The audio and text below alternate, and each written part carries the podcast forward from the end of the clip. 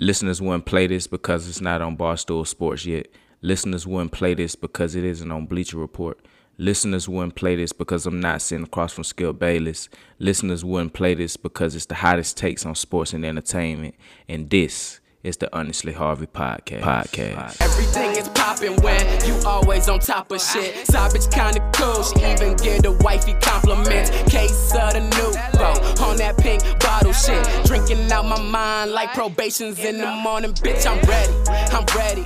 I think my time is now. They say success is calling.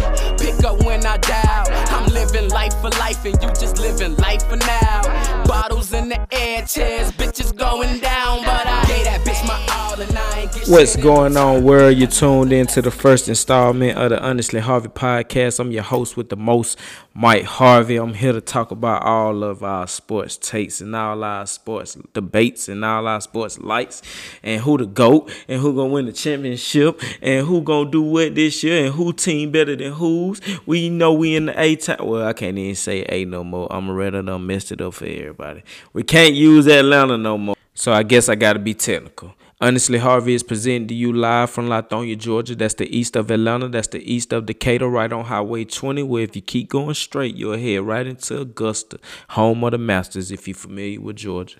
Now, when I sat out to make Honestly Harvey, it was supposed to be strictly for sports, you know.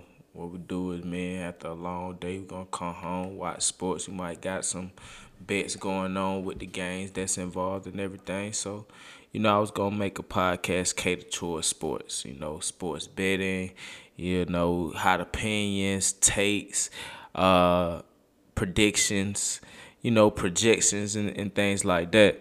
But then as I get through the producing process and I get through the actual show making of things, I say to myself, this is an outlet. This is what I mean. For the the everyday working guy, the nine to five guy who gonna come home and you know, like I said, is gonna turn on sports or something like that. He actually goes through things as well throughout his day. He might be dealing with pressure coming from his job. He could be dealing with something at home, you know, with his family. Probably got kids. Getting off late, going in early. You know, that's who I'm talking to here who do we vent to? Who is our outlet? It is sports. And that's why sports is so important. But it got to be something else. So I say to myself, let's make that lane. Let's make this something that everybody can relate to. Everybody can speak their piece in this realm. And with that, it at least gives you an outlet to express yourself and to express, you know, the feelings that we harbor sometimes from our pressures that we go through every single day. So it's my intention for everybody to lead the show with more knowledge, more knowledge of sports, of course, but more of that soul knowledge, you know, refreshed, ready to tackle whatever you do. Because we all come from different backgrounds, we all have different walks of life and we all experience things in different ways.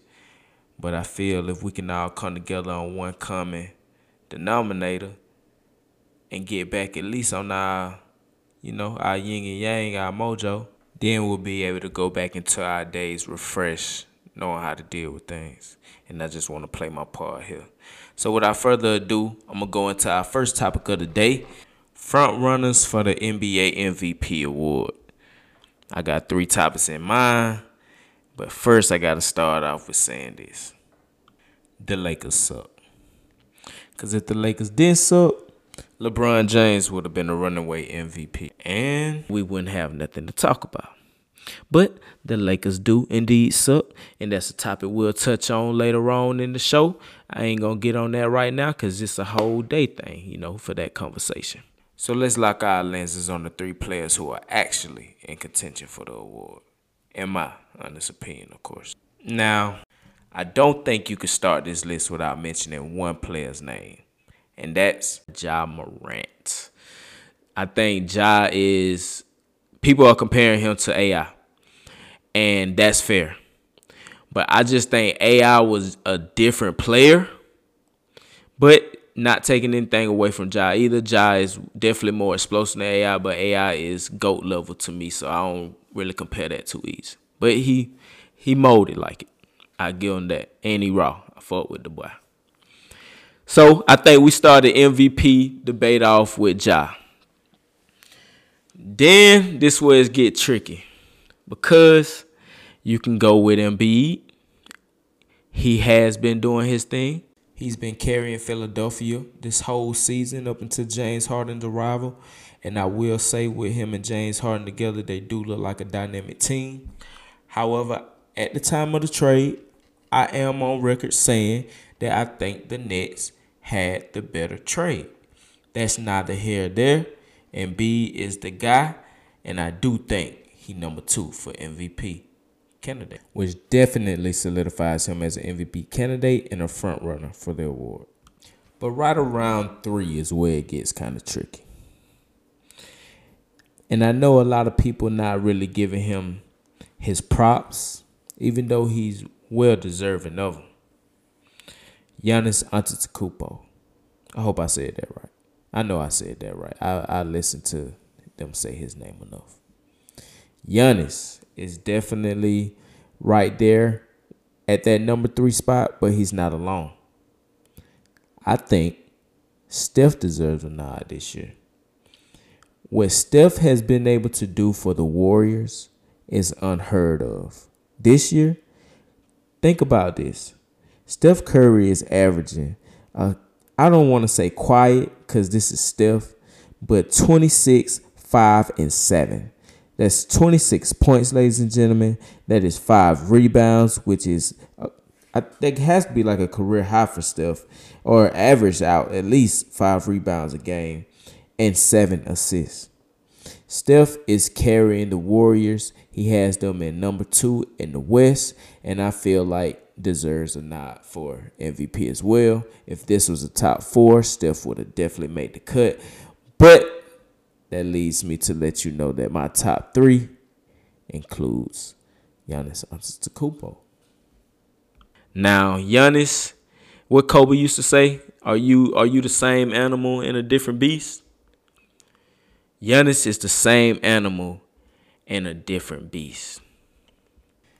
I think as being human beings, well, a more Americanized human being, we have a tendency of having a short memory. Did we forget that Giannis is coming off his first NBA championship? Did we forget that this young man is a two time MVP already? Did we forget what he did in the playoffs last year? I feel like Giannis is the forgotten man among NBA superstars. He was no longer the leading vote getter for the All Star game after being it two years in a row, if I'm not mistaken, prior to KD going to Brooklyn. And this man has done nothing but prove himself over and over and over again. Not asking for any props on his climb up to superstardom. But I digress. Because not only is he the same beast, but he is a different animal he's an animal when he's playing regular, when it's normal flow of the game, when it's he knows he could take over at any time.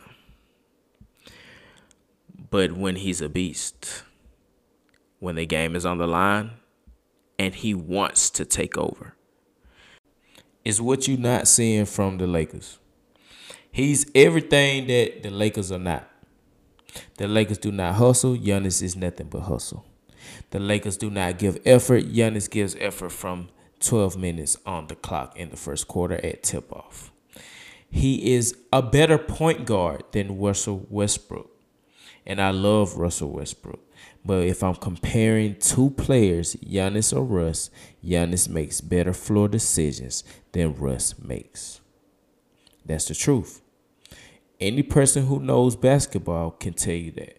But I'm not gonna sit up here and ride on Russ like he's the reason for the Lakers' failures. That is everybody's claim to fame. I'm merely stating why Giannis is an MVP candidate and the Lakers will be missing out on the playoffs. But that's just my honest opinion. Now, I'm like most people. I think I get some of my best ideas in two places the shower and on long car rides on the highway. And yesterday, I witnessed one of the virtuoso performances in LeBron James' career. And I just happened to be back on my way on the road home from watching the game and caught myself in a moment idolizing over LeBron James and fantasizing about what the potential Lakers could have looked like had everyone been on the same page. And here's an excerpt from that. What would you do? Did you see those Lakers last night? Like, be real.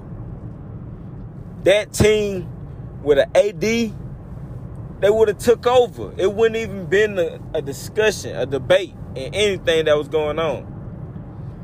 I like Golden State. Y'all know Steph is in my top four MVP vote. But the way LeBron James dominates the NBA whenever he pleases, whenever he wants to, It's the reason why he will be the undisputed MVP if he were in the debate.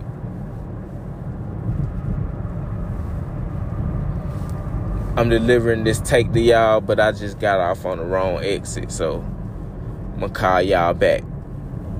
Honestly, Harvey. Of course. Now, let me try to put something into perspective for you. Yes, I know this was one of those games that we are reminded of how great LeBron James is. His stat line 56 points, 10 rebounds, 3 assists. It doesn't take a genius to tell you that LeBron James is good at basketball.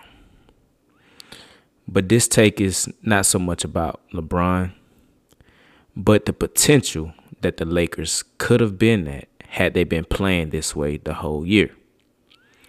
On a night where we can all consider Russ's most efficient night, he had 20 points, 4 rebounds, and 4 steals.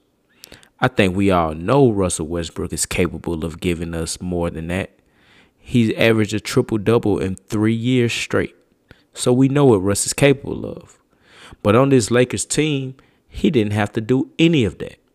24 and 4 would have been just enough with an efficient 24 and 4 would have been just enough to get the Lakers in the top 4 seeding in the West in my opinion. You cope that with a Carmelo Anthony with a 14 point night, just taking this sample size from this Warriors game.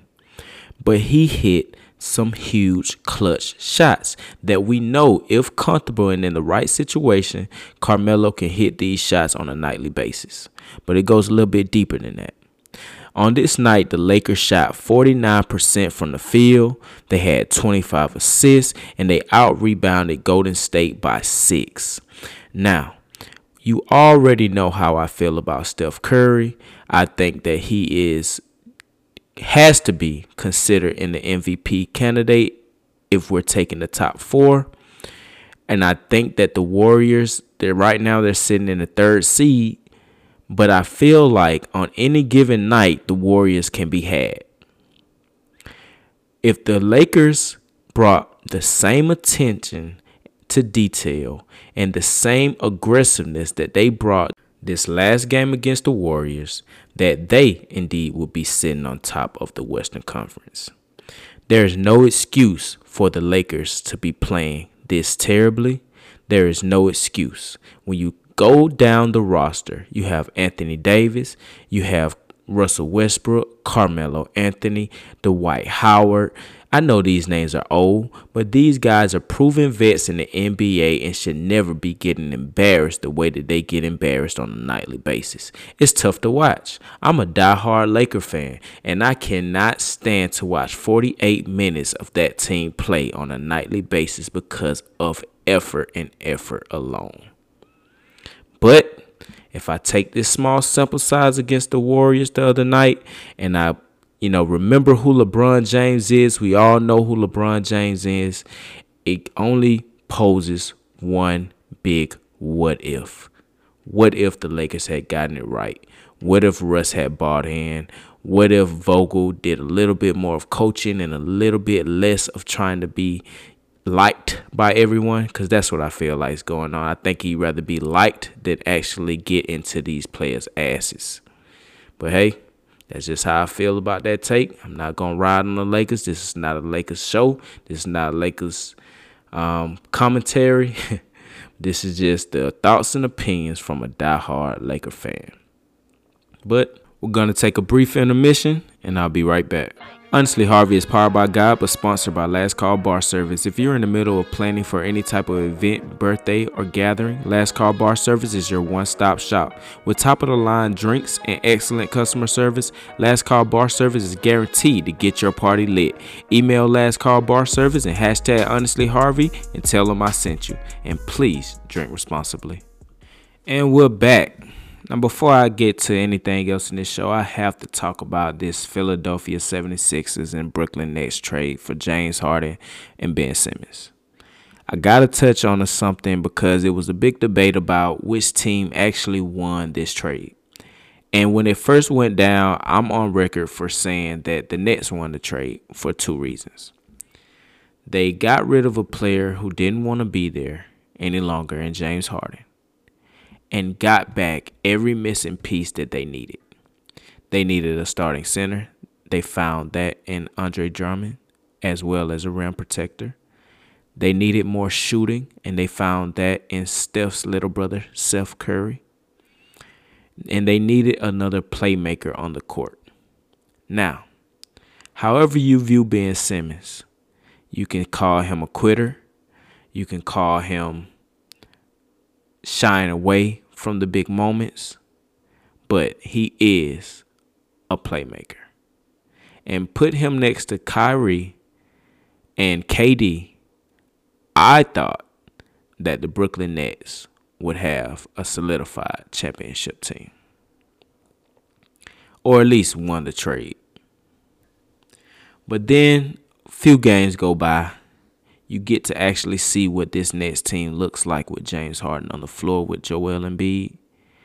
And this team seems to be the new age version. And I don't want to go this far because, like I said, I'm a diehard Laker fan, and it's hard for me to compare current players to legends.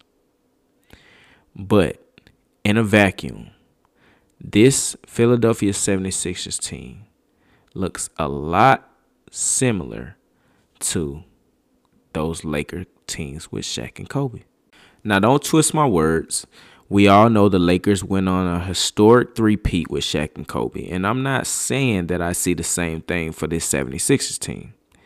But they are entertaining to watch, and with this latest trade, they are playing a great brand of basketball. I think their record with Harden and Embiid on the floor together is now around four or five and zero. Oh. So this is a team that is shaped and ready to compete for the playoffs. But I'm of the belief that I have to see you in the playoffs before I take you serious. A bit to what Giannis did last year. But I must admit that I have to retract my statement of thinking that Brooklyn won the trade simply because all of the trade pieces haven't even been seen on the floor together. But what I am hoping for is that when the playoffs roll around, these two teams find a way to match up. And that will settle it for all. We got to get Kyrie on the floor for every game. And I don't know what the New York mandates will be at that time, but I just think for the Brooklyn Nets to reach their full potential, it's going to take a full time Kyrie Irving on the floor. I'm not saying anyone should get a vaccine. I'm not mandating anybody to do anything against their will.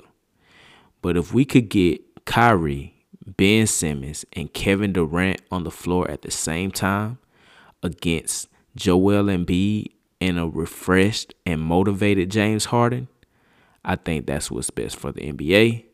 And as a fan of the NBA, I think that's what's best for everybody.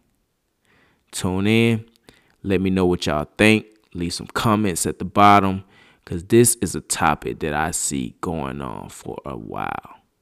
Who really won this trade? Let me know.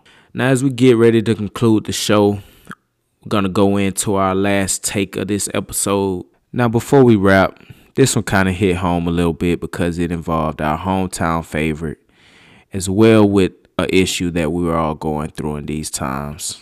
So bear with me. Where were you when you heard that Atlanta star wide receiver Calvin Ridley was removing himself for the remainder of the season to focus on his mental health issues? Well, I can tell you what Calvin Ridley was. Adam Schefter reports today that Calvin Ridley has been suspended for the upcoming 22 season because he was sports betting during his time off with the Falcons. Now, I love Calvin Ridley. I loved him at Alabama. As you all know, I'm an Atlanta Falcon fan. He's our star wide receiver, and I love him at the Falcons. But that move was not professional at all. Come on, Calvin, man.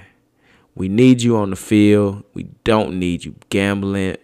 It's just a bad look all the way around. You're a multimillionaire. You're doing what you love the city had love for you. We still got love for you, man. This Atlanta. This the probably the only place you could do that in and still get away with it with the fans because we that's that's the culture. That's what we live by, you know. Of course we gamble. That's that's what we do. It's Atlanta. It's the party city, party capital of the United States. Everybody knows that. However, when you represent an organization it don't matter what kind of organization it is. I can't go into my job and and and inside hacking and and you know with the stocks market and everything, try to see how everything go get inside insider trader knowledge. It's illegal. That's that's illegal.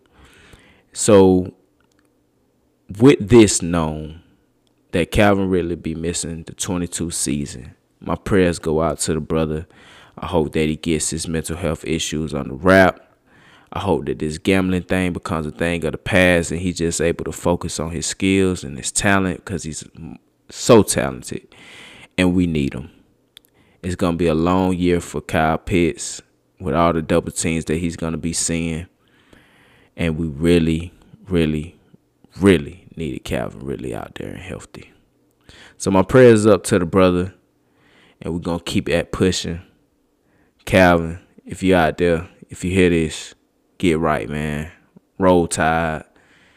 And we're going to bounce back for the 23 season. Because we ain't giving up on you easy. But that does lead me into my next point.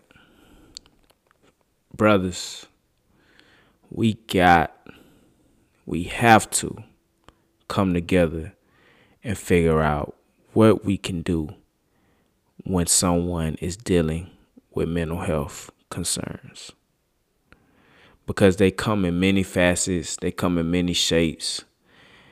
And honestly, from someone who can relate, sometimes we're not really able to point out the cause, but we walk around with it.